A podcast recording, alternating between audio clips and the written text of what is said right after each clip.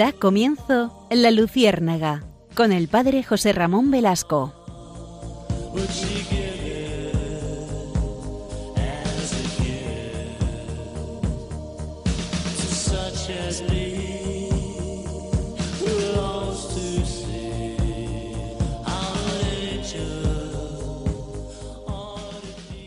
Corría el año de 1953 y ocurrió el 21 de septiembre, ocurrió una anécdota que nos cuenta el Papa Francisco.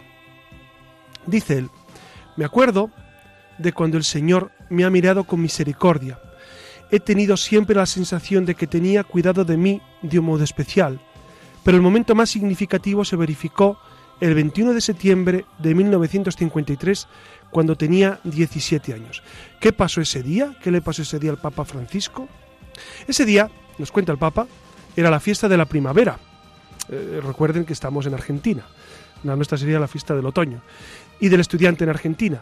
Y la habría celebrado con los otros estudiantes. Yo era católico practicante, iba a misa del domingo, pero nada más. Estaba en acción católica, pero no hacía nada. Era como un católico practicante más. A lo largo de la calle, para la estación ferroviaria de Flores, pasaba cerca de la parroquia que frecuentaba y me sentí empujado a entrar. Entré y vi venir por un lado a un sacerdote que no conocía. En ese momento no sé qué me sucedió, pero advertí la necesidad de confesarme, en el primer confesionario a la izquierda. Y no sé qué ocurrió, que salí distinto, cambiado. Y continúa el Papa diciendo, volví a casa con la certeza de tenerme que consagrar al Señor, y este sacerdote me acompañó durante casi un año. Ese sacerdote, afirma el Papa Francisco, era de Corrientes, que vivía en la casa del clero de Flores. Tenía leucemia y se estaba curando en el hospital. Murió al año siguiente. Después del funeral lloré amargamente. Me sentí totalmente perdido, como con el temor de que Dios me hubiese abandonado al morir mi amigo sacerdote. Ese momento fue cuando me sumergí en la misericordia de Dios y está muy unido a mi lema episcopal. El 21 de septiembre es el día de San Mateo y San Beda el Venerable. Hablando de la conversión de San Mateo, dice que Jesús miró a Mateo miserando atque eligendo. Esta expresión no se puede traducir fácilmente ni al italiano ni al castellano, porque ese gerundio es difícil de traducir. La traducción literal sería misericordiando y eligiendo. Ese es mi lema episcopal, mi lema también en el pontificado. Cuando años después, recitando el breviario latino, descubrí esta lectura, me acordé de que el Señor me había modelado artesanalmente con su misericordia. Cada vez que venía a Roma, porque me alojaba en Vía de la Escrofa, iba a la iglesia de San Luis de los Franceses a rezar delante del cuadro de Caravaggio sobre la vocación de San Mateo. Pues amigos, esta es, eh, este es el relato de la vocación del Papa Francisco y de cómo él, pues a través de eso, de un encuentro con un sacerdote, de Dios que le habló en su corazón y que le invitó a entrar a una iglesia, a confesarse, y a partir de ese día, del 21 de septiembre de 1953, él descubrió que tenía que ser sacerdote. Como saben ustedes, entró en la Compañía de Jesús y después de ser eh, obispo auxiliar y arzobispo de Buenos Aires, después cardenal y finalmente, eh, como ustedes bien saben, el 13, el 13 de marzo de 2013 fue elegido papa con el nombre de Francisco. Si les parece, esta noche vamos a, pues, a revisar, a recordar, a pararnos otra vez en este fenómeno del Papa Francisco que ha sido fascinante para la Iglesia. Todos los papas lo son. Y es verdad que es un don inmenso que la Iglesia siempre esté guiada por Dios a través de su vicario en la tierra, el vicario de Cristo, que es el Papa Francisco. Por eso, si les parece, acompáñenos esta noche en este eh, cuarto centenario de... Año. cuarto año, ¿no? El cuarto año. Sí, no centenario. Exacto, cuarto, cuarto aniversario, cuarto aniversario, mucho si no. Cuarto aniversario de, del Papa, de la elección del Papa. Buenas noches, Siria. Buenas muchas noches, gracias por perdona. estar ahí apuntando siempre. Mucho- cuarto llevado- aniversario sería como, Sí. como San Ignacio de Loyola, más o menos. Y muchas gracias, Alex, que eh, desde el control, Alex Gutiérrez, desde el control nos guía. Quédense con nosotros, que seguramente no habrá más, más errores en esta noche.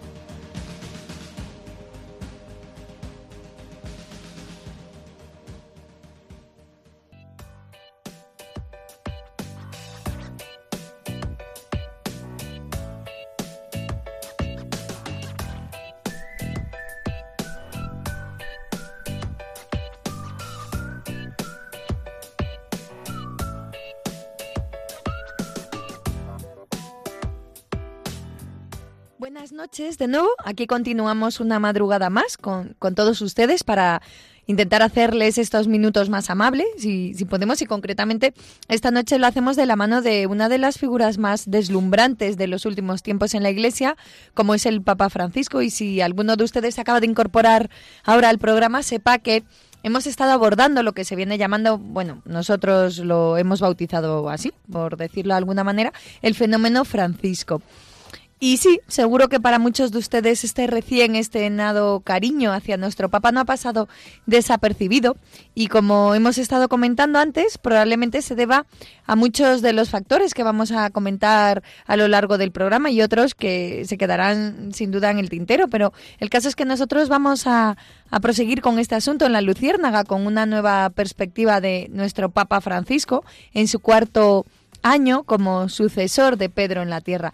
Quédense con nosotros, con esta emisora que tiene la mente puesta en Dios. Aguarden unos segundos que arrancamos con toda la bondad, la belleza y la verdad de la mano de la cultura, de la mano de la luciérnaga.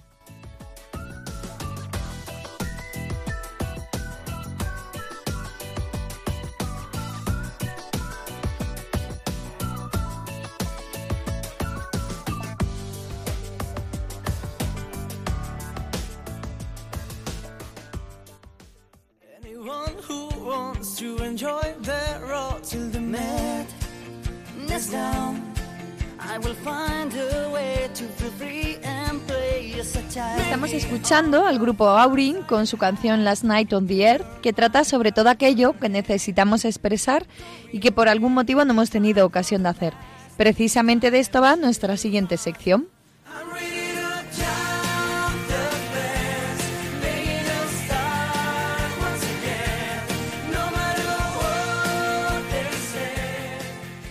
Y antes de, preguntarle al padre José Ramón por algunas de nuestras inquietudes, nos vamos a detener brevemente con unos datos de nuestro actual papa, que como recuerdan en realidad se llama Jorge Mario Bergoglio. Y nació en Buenos Aires en diciembre del 36 y tiene ya la friolera de 82 años. Pero muy bien llevado. Y la verdad es que nadie, nadie lo diría si contamos con el desgaste tanto físico como mental que, que, implican las tareas de la curia, los viajes, las celebraciones.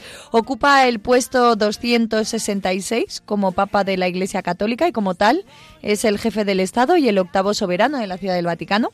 Tras la renuncia de, del anterior Papa, Benedicto XVI, al pontificado, fue elegido, como bien ha dicho José Ramón, el 13 de marzo del 2013 en la quinta votación efectuada durante el segundo día de cónclave. Y bueno, José Ramón, lo hemos comentado varias veces, pero si quieres recordar a nuestros oyentes cómo funciona esto de elegir al Papa, bueno, seguramente nuestros oyentes son, son, inteligentísimos y, lo saben de sobra, pero eh, vamos, fundamentalmente es eh, el cónclave significa con llave, es decir, los, los cardenales se encierran literalmente en, en las estancias del Vaticano y, en la capilla Sixtina pues tienen las votaciones y van eligiendo. Claro, previa, previa a eso ha habido varios encuentros, diálogos, siempre dentro del cónclave, ¿no? Dentro del cónclave, eh, antes de entrar en la capilla Sixtina, ya van dialogando, van, van, van proponiendo nombres, van, van tanteando quién puede ser. Tense cuenta que, que, esta misión de ser sumo pontífice eh, es, es, una pesada carga, ¿no?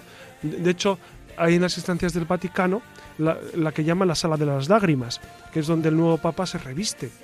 Eh, se reviste con su sotana blanca para salir a dar su primera bendición.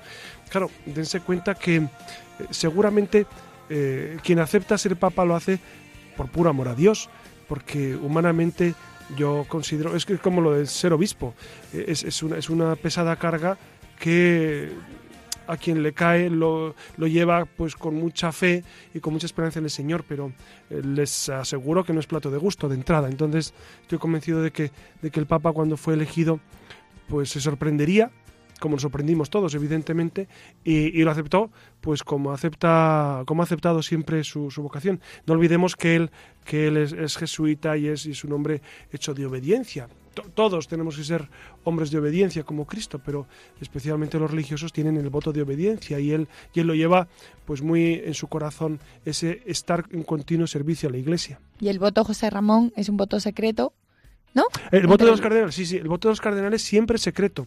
Em, Entonces van nombrando a cada uno de los cardenales, son más de 200, y, y cada uno, después de haber escrito el nombre, lo introduce en un cáliz. Después, como ustedes saben, se leen todos los votos eh, y, se queman las papeletas. Las papeletas eh, siempre eh, producen humo, por supuesto, y entonces echan algunos elementos, algunas resinas, para que si no ha salido papa salga humo negro, y si sale papa... La fumata, ¿no? La fumata bianca, fumatanera. Entonces, eh, eso es lo que ustedes lo saben de sobra porque lo hemos visto, eh, estamos acostumbrados ya. La televisión, la Se verdad. vive en, eh, en directo, ¿no? Claro, Al final es un claro, la televisión ha hecho que, que las, las últimas elecciones de los papas las hayamos vivido con mucha intensidad. Yo me acuerdo de la de Juan Pablo II todavía, que fue el 16 de octubre del año 78. Era yo un rapaz y, y me acuerdo perfectamente. Eh, Esa no la vivimos tan mediáticamente, por supuesto, como ya la de Benedicto, Mm. año 2005, o la de Francisco, año 2013. Antes de entrar en el seminario como novicio de la Compañía de Jesús, trabajó una temporada como técnico químico, el, el actual Papa Francisco, con 33 años fue ordenado sacerdote y a partir de ahí eh, su papel en la Iglesia, si es que puede decirse así, pasó por ser el superior provincial de los jesuitas en Argentina, rector del Colegio Máximo y de la Facultad de Filosofía y Teología. Eh, Juan Pablo II designó a Bergoglio obispo titular de la diócesis de Oca y uno de los cuatro obispos auxiliares de la Archidiócesis de Buenos Aires. Después se convertiría en, vicario general, arzobispo coadjuntor de Buenos Aires y canciller de la Universidad Católica Argentina y finalmente cardenal el 13 Como ven, como ven sie- siempre ha estado ligado a, a puestos de gobierno, ¿no? Es un hombre que desde el inicio, el Papa Francisco, desde el inicio de su, de su andadura como jesuita, pues fue designado para, para, mm, para ayudar a otros hermanos en, la compañía de Jesús, ¿no? Para ser superior, lo cual pues indica mucho de, de- su valía, por supuesto, y de, y de sus, ganas siempre por servir. Cuando fue elegido papa, él escogió, el- bueno, manifestó su voluntad de ser conocido como Francisco en honor al santo de Asís. Bergoglio es el primer papa jesuita y el primero también que proviene del hemisferio sur. Es el primer pontífice originario de América y, el primer no europeo desde el sirio Gregorio III, allá, bueno, que murió en el siglo VIII. en el siglo VIII. Claro, e- esto, esto realmente eh, es, es novedoso, pero es un signo del espíritu también, como la Iglesia se abre nada menos que al continente americano, que ha sido evangelizado pues fundamentalmente por los españoles, y nada menos que a las congregaciones religiosas. Ya había habido papas de varias congregaciones, de varias órdenes, pero era la primera vez que un jesuita eh, llegaba a la sede de Pedro, lo cual es es, pues es, de, alabar a la compañía de Jesús que, hijos tan beneméritos ha dado en, cinco siglos de existencia. Se le conoce por su humildad, por su preferencia por los pobres y marginados, también por su compromiso de diálogo con personas de diferentes orígenes y credos. De, de hecho, de hecho eh, cuando has dicho que eligió el nombre de Francisco, lo has dicho muy bien, porque fue por San Francisco de Asís, pero es porque eh, el cardenal Jumes, que estaba a su lado, cuando eh, él, él se levantó, porque todos los cardenales le habían votado, le dijo el cardenal, no te olvides de los pobres. Y entonces, eh, eso solo contó el Papa Francisco, entonces él, inmediatamente pensó eh, pues en esa necesidad de no olvidarse de los pobres y de asumir el nombre nada menos que de San Francisco de Asís que trabajó intensamente por eh, la dignidad de los pobres. ¿no? Y, y el Papa Francisco en muchas ocasiones ha dicho que cuánto desea eh, una iglesia pobre para los pobres.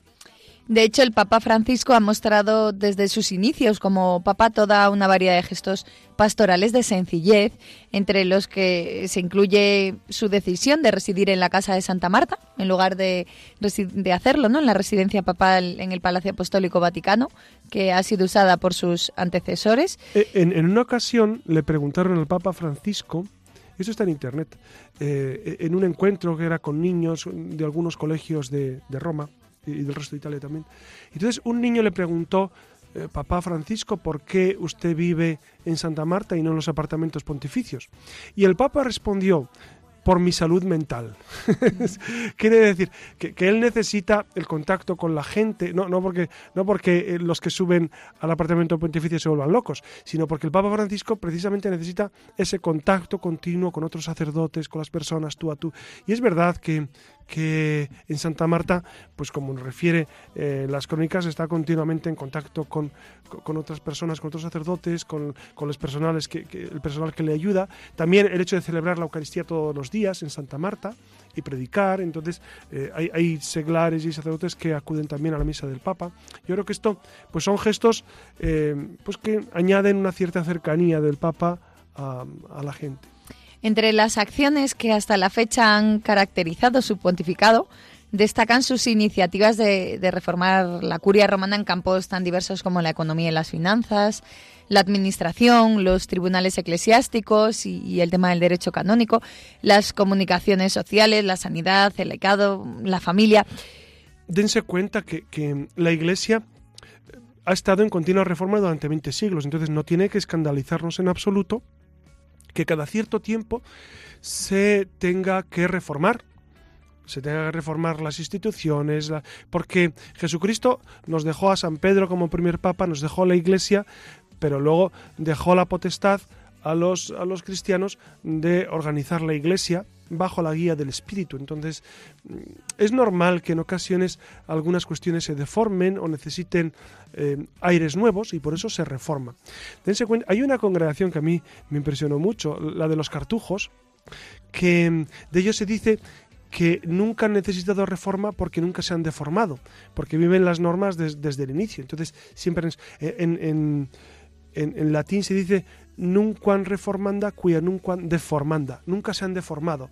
Pero eh, e-, ellos viven en un ambiente, eh, digamos, eh, encerrado en su, en, su monasterio, en su, su, convento, entonces no necesitan contacto con el exterior. La iglesia está en continuo contacto con el mundo y es normal que necesite cada cierto tiempo reformas, cada cierto tiempo pues volver a lo esencial, cada cierto tiempo recuperar el espíritu del inicio al poco tiempo de su elección, en 2013, la revista Time lo consideró una de las 100 personas más influyentes incluyéndolo en el grupo de los líderes y, meses más tarde lo nombró persona del año, también ese mismo año, ¿no? en 2013. Su fotografía fue portada de la revista Rolling Stone mm, Internacional en ese mismo año también, ahí es nada. Pero es que como se habrán dado cuenta el Papa Francisco, ya desde sus comienzos, eh, empezó a revolucionarlo todo en el buen sentido de la palabra y como han hecho y harán pues todos los papas eh, de la historia, ¿no? Siempre en, la Iglesia. Sin ir más lejos, la misa de inauguración del pontificado del Papa Francisco tuvo lugar en la solemnidad de San José. Eh, hasta ahí nada nuevo. A la ceremonia acudieron delegaciones oficiales que venían de 132 países del mundo y líderes de otras confesiones religiosas. Entre los representantes de otras denominaciones cristianas que acudieron a dicha ceremonia se encontraba el patriarca de Constantinopla, Bartolomé I, un hecho insólito que no ocurría desde el cisma de Oriente hace casi mil años. Y esta es la, la aportación, ¿no? la novedad que llevó a cabo en su primera celebración. Aquí ya en este gesto, en apariencia sencilla, se pudo vislumbrar cómo sería el rumbo hacia el ecumenismo por el que tanto ha apostado ¿no? y, apuesta el Papa Francisco en nombre de la Iglesia.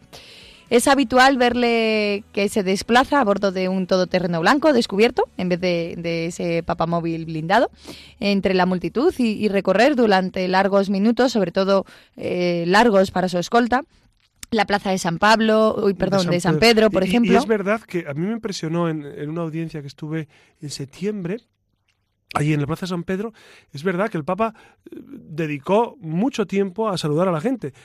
Eh, porque una vez que antes, de, antes de la audiencia pasó con el Papa Móvil por prácticamente todos los pasillos de la Plaza San Pedro donde estaban los peregrinos, pero luego se detuvo a saludar a enfermos, después de la audiencia se dedicó mucho rato. A mí me impresionó porque otras ocasiones que había visto las audiencias no había visto tanto tiempo dedicado a saludar a las personas. ¿no? El Papa se ve que necesita mucho ese contacto tú a tú con los, con los demás.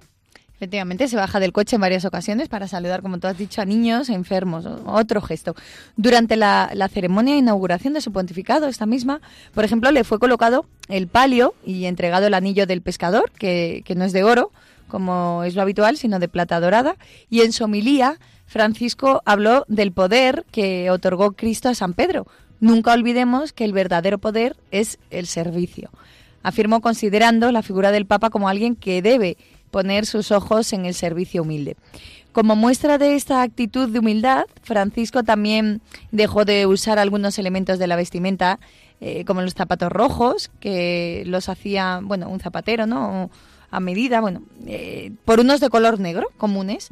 También rechazó el uso del sobrepelliz y, la muceta roja, así como el uso de la cruz pectoral de oro con incrustaciones de piedras preciosas reservada a los papas y él en cambio optó por una de plata. Que, además recibió como regalo al ser electo obispo en Oca en, en 92. Bueno, gestos, ¿no? Pero Sí, son gestos exteriores. Eh, el Papa lo que quiere significar es que eh, él quiere continuar con su vida con su vida austera. Dense cuenta que en la compañía de Jesús, los padres jesuitas, pues viven, y San Ignacio lo recomienda en el libro de los ejercicios, que, la pobreza no, no solamente tiene que ser interior, que es evidente eh, esa humildad y ese desprendimiento, sino también eh, pobreza actual, dice él, es decir, que efectivamente se sea pobre, que, exteriormente uno, uno, se manifieste pobre. Y esto es un gesto que, que, es elocuente, porque la Iglesia necesita no solamente ser pobre, sino parecerlo como la mujer del emperador, ¿no?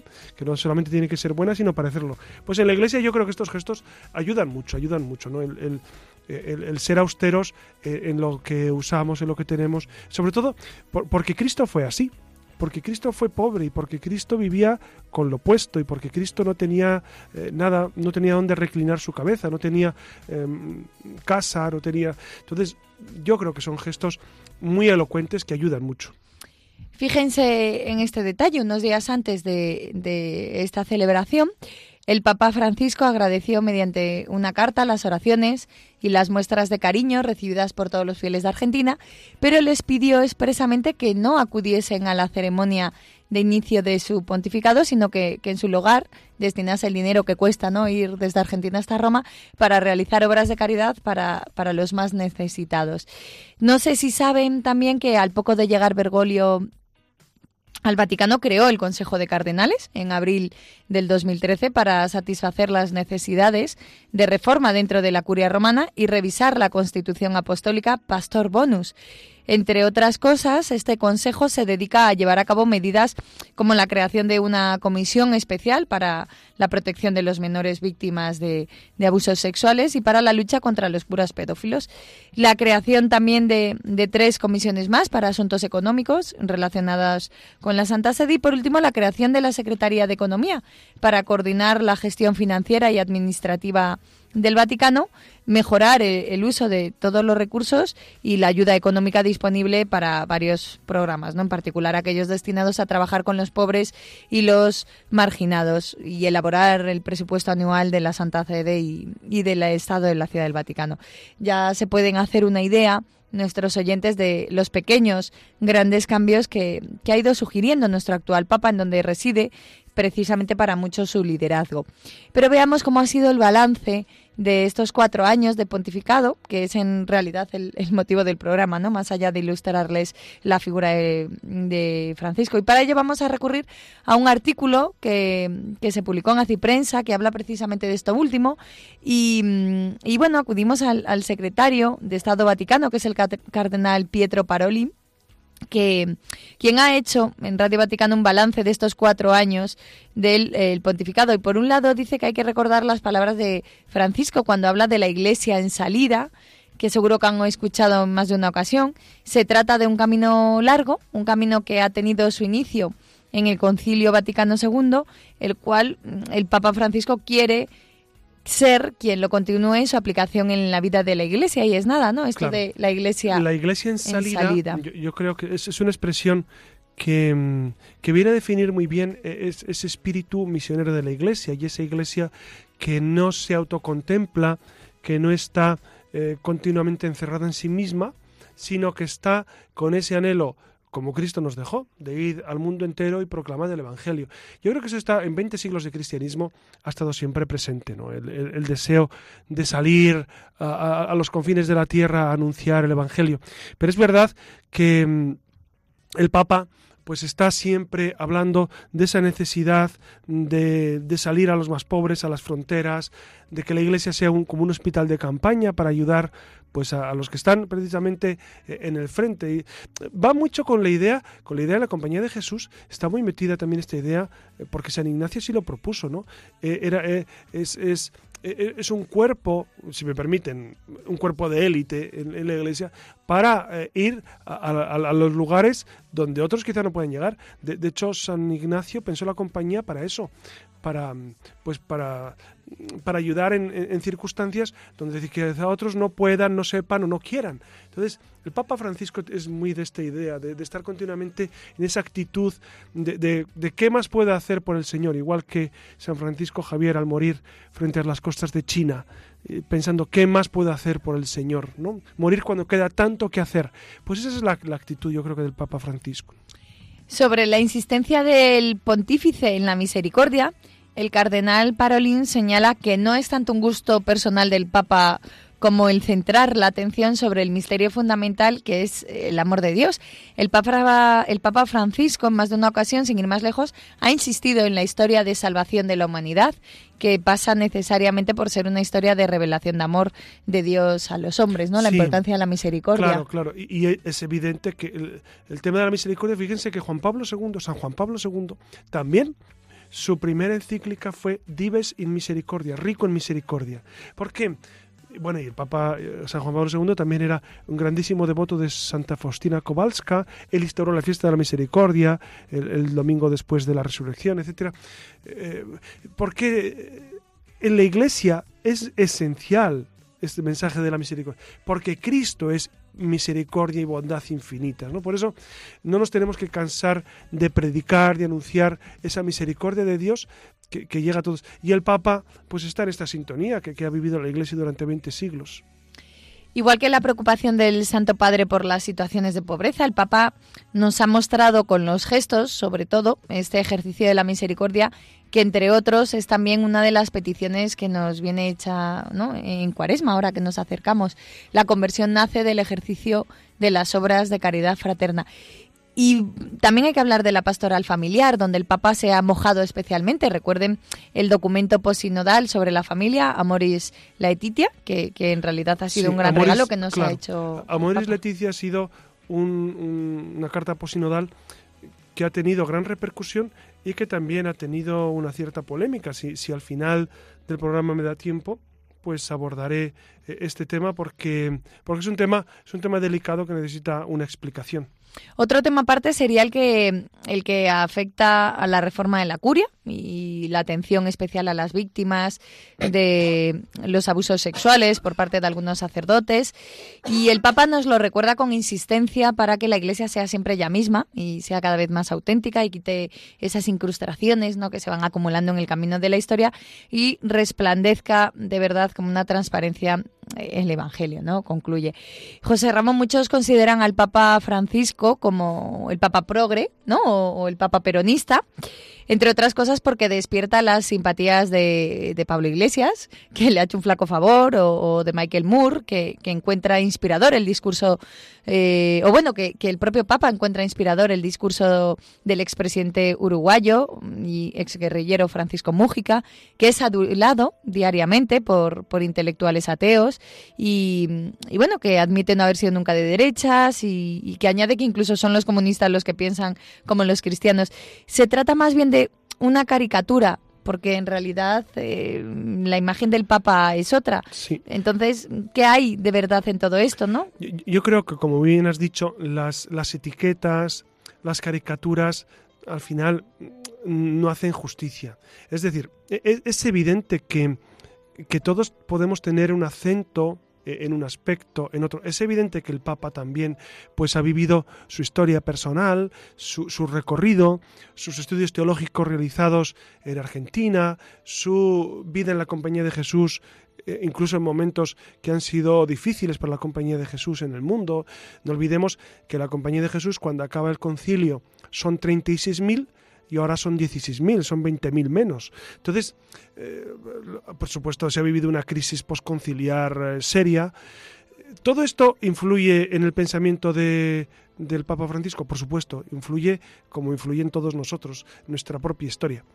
De ahí a pensar que porque Pablo Iglesias eh, le alabe, hombre, la verdad es que eh, estos pseudo amigos del Papa eh, te hacen flaco servicio, como muy bien decías, ¿no? Pero, pero el, Papa no va buscando el aplauso de todas estas personas, porque el Papa también ha hablado muy seriamente sobre temas que, estos pasan de soslayo, no, no, no, no entran en, en temas muy serios sobre la vida, sobre la Iglesia, sobre la paz del mundo, etcétera, en los que eh, pues estas personas que tú citabas no, se refieren. A veces el Papa es un poco utilizado, pero todos los papas son utilizados por la gente para eh, decir me gusta este Papa porque dice lo que yo pienso, ¿no? Entonces eh, yo creo que nosotros los cristianos rezamos por todos los papas y queremos a todos los papas por ser el dulce Cristo en la tierra, el vicario de Cristo. Es verdad que, el Papa cuando se expresa personalmente, pues uno puede estar más de acuerdo o menos cuando son expresiones personales, pero luego eh, él está para confirmarnos en la fe. Entonces, eh, no es bueno cuando, cuando la gente empieza a decir yo soy más de este papa que del otro, en sentido em, de, de, que no me fío tanto de este como del otro. Yo creo que eso no hace bien, no nos hace bien a nadie. Nosotros seguimos al papa por ser quien es, el vicario de Cristo. Y luego no nos metemos en afirmaciones que el Papa puede hacer a título particular. Hay que distinguir esto. Una cosa son las, las cuestiones que él afirma en sentido particular y otras cosas son las afirmaciones de fe y costumbres que hace eh, en la Iglesia, lo cual, eh, lo cual nos viene a confirmar que Cristo rige a la Iglesia a través pues, de, los papas y a través de los obispos, a través de los sacerdotes, etcétera. ¿Y cuál crees que ha sido o está siendo la mayor aportación de, del Papa Francisco a la Iglesia Católica? Pues es una pregunta complicada, Iria, porque mm, ¿cuál ha sido la mayor aportación? Pues quizás una de ellas sea, eh, pero no nueva, ya estaba en la Iglesia, pero quizás nos ha recordado la necesidad de que la Iglesia tiene que ser un espejo para que el mundo se mire a nivel de trabajo con los más sencillos, a nivel de salir a las periferias del mundo, a, nivel de dialogar con, las personas que no son como nosotros para, para animarles al encuentro con el Señor. Yo creo que eh, eh, en ese sentido, pues el Papa sí ha puesto mucho esfuerzo. Pero claro, esto no es nuevo. Mm. Ustedes saben, queridos amigos, que, la Iglesia lleva dialogando 20 siglos y que, y que nos dedicamos a los más pobres durante 20 siglos y que Cristo afirmó que la Iglesia, precisamente, fundaba una Iglesia para extender el reino al final de los al final de, los confines de la tierra, ¿no?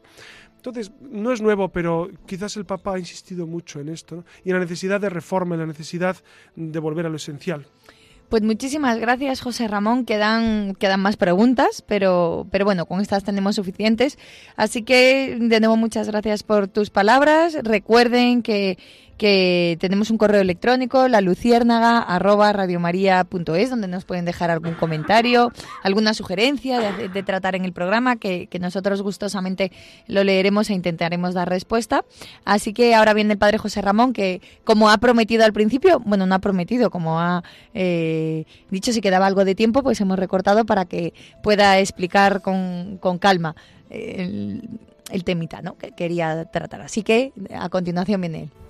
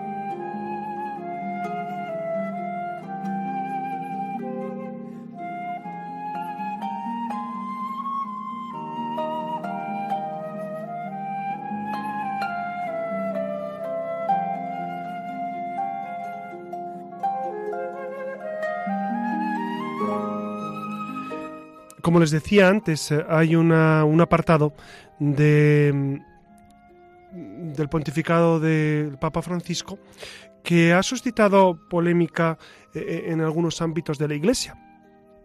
Es la exhortación apostólica posinodal Amoris Leticia del Santo Padre que fue publicada pues en 2015 y perdón 2016 y, cuál es la polémica pues bueno ustedes saben que, esa carta posinodal lo que hace es recoger todos los eh, las intervenciones o por lo menos e, el, resumen de lo que se dijo en ese sínodo sobre la familia. Claro fue un sínodo importantísimo porque porque en dicho sínodo se abordaron temas que son de palpitante actualidad no dense cuenta que que la familia pues está siendo atacada y es el núcleo esencial para la transmisión de la fe. Ustedes dense cuenta que para romper la fe de las personas, eh, un modo muy eficaz es romper con la familia, porque entonces ya los padres no transmiten la fe a los hijos, los hijos difícilmente lo transmitirán a sus propios hijos en el futuro, etcétera, etcétera. Por eso la táctica del mal espíritu eh, eh, es muy clara, es la de, la de evitar que se transmita la fe de padres e hijos. Entonces, en el capítulo octavo de esta de esta exhortación hay una serie de, cuestiones prácticas en las que el Papa se introduce para, pues para, mm, hacernos caer en la cuenta de necesidad de, vivir en la familia. Y en el número 3, eh, en ese capítulo octavo, hay varias notas a pie de página que son muy interesantes por, precisamente por cómo se pueden expresar estas cuestiones en concreto, pero en algún momento pareciera como que el Papa admite eh, un discernimiento de las situaciones llamadas irregulares. ¿Cuáles son estas situaciones irregulares? Pues como hemos dicho en otras ocasiones, la de, por ejemplo, eh, un, un, hombre y una mujer que estaban casados por la iglesia, de repente deciden separarse y divorciarse y encuentran una nueva pareja con la cual evidentemente no se pueden casar por la iglesia porque ya estaban casados previamente. Entonces eh, comienzan una relación, comienzan a vivir pues su vida cristiana ¿Por qué? Porque eh, aunque, aunque vivan juntos sin estar casados, pues ellos viven en cristiano, necesitan de Dios, por supuesto, como todos. Y entonces la pregunta siempre es, bueno, ¿y por qué estas personas que ya tienen una situación estable, que ya han pasado muchos años viviendo esa unión, que aunque no está bendecida por el sacramento del matrimonio, pues incluso ha sido bendecida por los hijos, tienen hijos, etcétera, etcétera. La pregunta sería, ¿por qué ellos no pueden acceder a la confesión y, por lo tanto a la Eucaristía, aun viviendo una situación de suyo irregular? Bueno, pues ustedes saben perfectamente que, que eh, para confesarse uno necesita tener propósito de enmienda, como vimos en el capítulo de la confesión. Claro, si una, un, un matrimonio que está casado simplemente por lo civil o simplemente viviendo juntos, modo uxorio, es decir, em, no, no, como hermano y hermana, ese es el modo uxorio, sino como eh, un matrimonio que tiene relaciones sexuales eh, habituales. ¿Se pueden confesar? Eh, ¿Pueden acceder? Pues el Papa parece que introduciría esta posibilidad, o por lo menos el documento lo deja en el Posteriormente, varios documentos, especialmente la conferencia, una parte de, de, los obispos argentinos, luego obispos alemanes, obispos de Malta, etcétera, abren la posibilidad de que estos matrimonios no casados por la Iglesia, eh, pues podrían acceder a la confesión y por lo tanto también a la Eucaristía. Claro, dense cuenta que aquí hay un problema muy serio y es si es verdad que ellos podrían acceder a los, a los sacramentos, eh, quiere decir que entonces eh, no hace falta estar casado para recibir, para vivir oficialmente como marido y mujer a nivel eclesial, a nivel moral. Cuatro cardenales presentaron varias dudas al Papa, dudas que, el Papa no, ha contestado. las dudas son sobre eh, ese capítulo octavo de, de Amores Leticia, en el que algunas cuestiones ellos sienten que tienen que ser aclaradas, ¿no? Por ejemplo, dice la primera duda, se pregunta si según lo afirmado en Amoris Leticia, en el número 300 a 305, se ha vuelto posible conceder la absolución en el sacramento de la penitencia y por ende admitir a la Santa Eucaristía a una persona que estando vinculada por el matrimonio válido, convive mori uxorio con otra, sin que se hayan cumplido las condiciones previstas por Familiares Consorcio 84 y Reconciliación y Penitencia 34. Entonces la pregunta es, ¿la expresión en ciertos casos de la nota 351 de la exhortación a Moris Leticia puede ser aplicada a divorciados en nueva unión que siguen viviendo mori uxorio? Es decir, ¿podrían confesarse?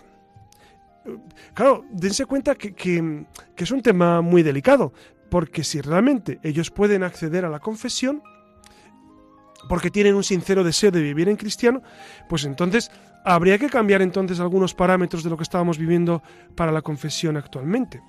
La segunda pregunta es, ¿sigue siendo válida la enseñanza de la encíclica de San Juan Pablo II, Veritatis Splendor, basada en la Sagrada Escritura y en la tradición, respecto a la existencia de normas morales absolutas, válidas sin excepción alguna, que prohíben acciones intrínsecamente malas? Es decir, ¿sigue siendo vigente la visión de, la Iglesia sobre el pecado y que hay pecados que siempre son graves, pase lo que pase, es decir, es el absoluto moral que, que, se ha visto durante toda la vida. Entonces, ahora ya no, ya no valdría esto.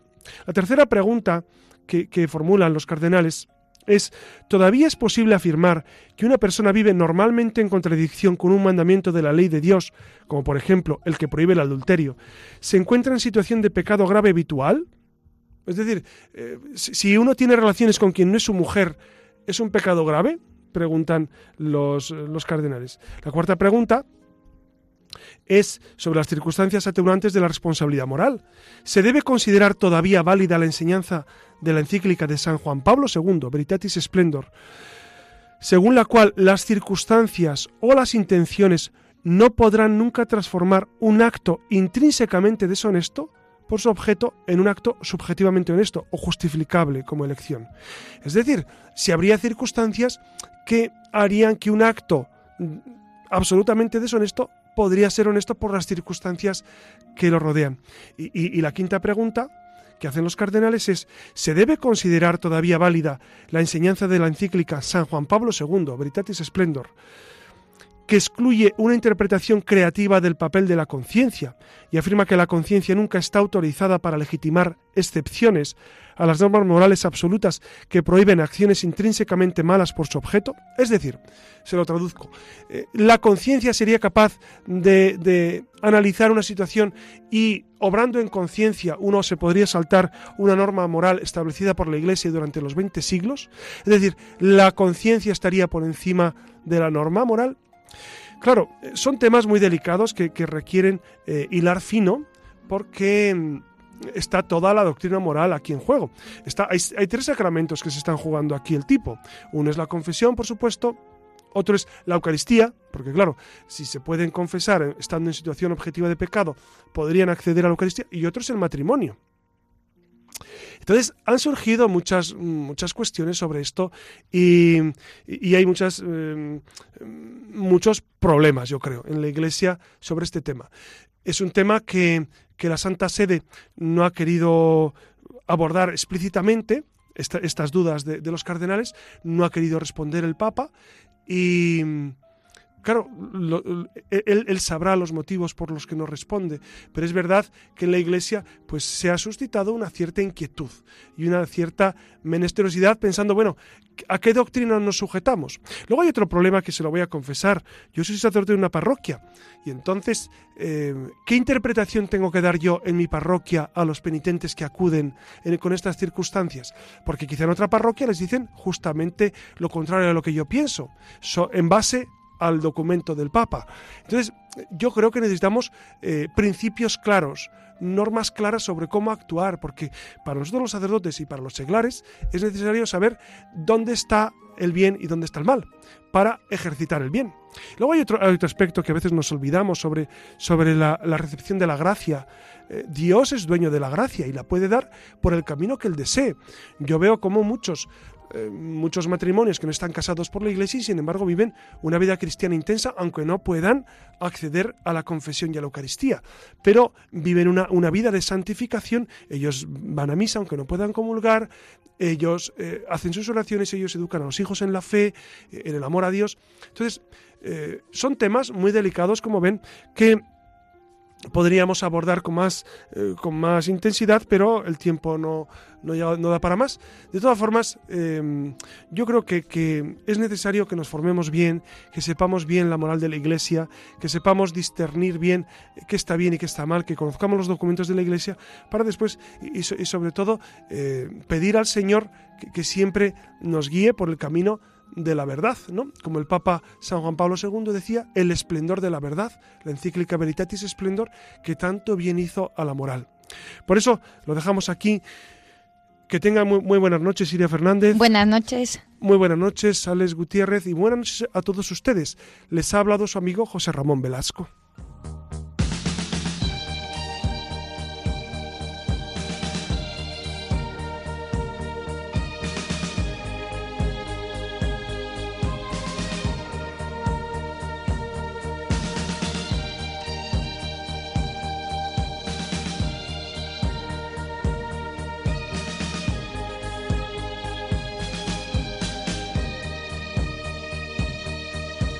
Han escuchado en Radio María La Luciérnaga con el padre José Ramón Velasco.